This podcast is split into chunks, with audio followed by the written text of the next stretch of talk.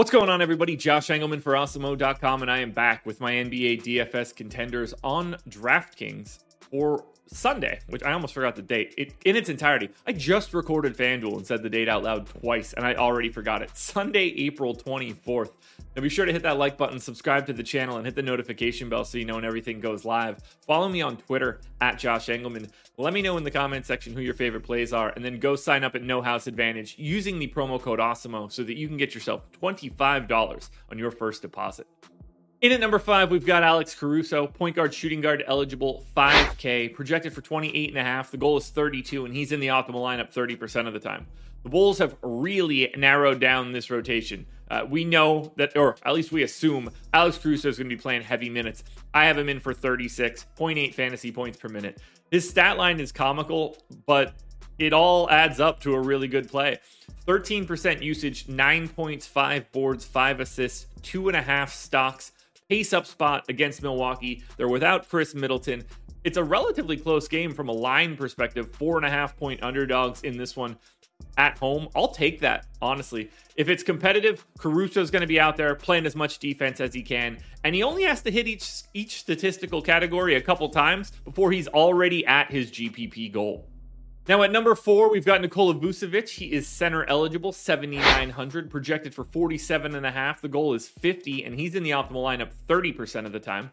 I gave 38 minutes to Vooch, 1.25 fantasy points per minute. He actually fits this series pretty well. Um, the way that he provides offense is sort of what the Bucks defense is willing to give up. So 20 points, 13 boards, four assists, and two stocks for Vooch. 24% usage. Again, I like the matchup. I like the pace up spot. I think it has to be competitive. And I don't think 7,900 for Vooch is all that crazy of a price tag for today.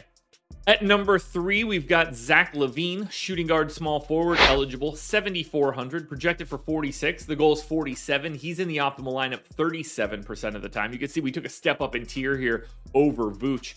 40 minutes for LaVine. That's what's going to have to happen if this one is competitive and the Bulls want to move on. 1.16 fantasy points per minute for LaVine. LaVine, this is just a better uh, site for LaVine. Uh, the price is better for LaVine on FanDuel, but the scoring is better for LaVine on DraftKings. 29% usage, 28 real points, 5 boards, 5 assists, and a stock. Same matchup that we talked about for Vooch. Same matchup that we talked about for Alex Caruso. I think it's just a really good day to roster some Bulls. You can see DeMar DeRozan also in at number 6. At number two, we go to Miami for Bam Adebayo. He's center eligible, 7,100, projected for 44. The goal is 45, and he is in the optimal lineup 37% of the time. We saw Bam get back up into bigger minutes in this last one. So 35 minutes for Bam, 1.25 fantasy points per minute, 26% usage, 21 points, 12 boards, 3 assists, 2.5 stocks. We don't know if Capela is playing or not, but we have to assume that if he does, he's mildly compromised. If he doesn't, you get min- more minutes for John Collins at center. That's not slowing Bam Adebayo down either way. I like it. No matter what news we get out of Clint Capela, I still want to get to a very healthy amount of Bam Adebayo. Now, before we get to that number one contender, one last reminder hit the like button, subscribe to the channel, and hit the notification bell so you know when everything goes live. Follow me on Twitter at Josh Engleman. Let me know in the comments section who your favorite plays are, and then go sign up at No House Advantage using the promo code AWESEMO so you can get $25 on your first deposit. The number one contender for today's slate is Herb Jones. Small forward, power forward, eligible, 4,600, projected for 28 and a half. The goal is 29 and a half, and he's in the optimal lineup 43% of the time. I'm not entirely sure why his price is what it is. Herb Jones is playing massive minutes. We know CJ's going for 40 or more. We know Brandon Ingram's flirting with 40. Herb Jones is the only other guy playing monster minutes. I got him in for 38 here. He's a 0.75 fantasy point per minute guy. So he's not a total, he's not the like Wes Matthews of the world.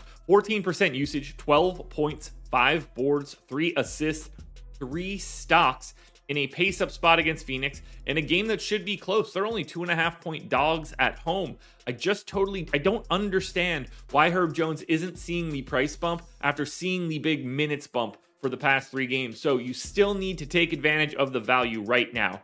Herb Jones is your number one contender on DraftKings. Alrighty, folks, that will do it. Those are my NBA DFS contenders on DraftKings for Sunday, April 24th. FanDuel version is around here somewhere, so check it out. Good luck tonight, everybody. Win some money. We are back again tomorrow morning for another edition of the Contenders.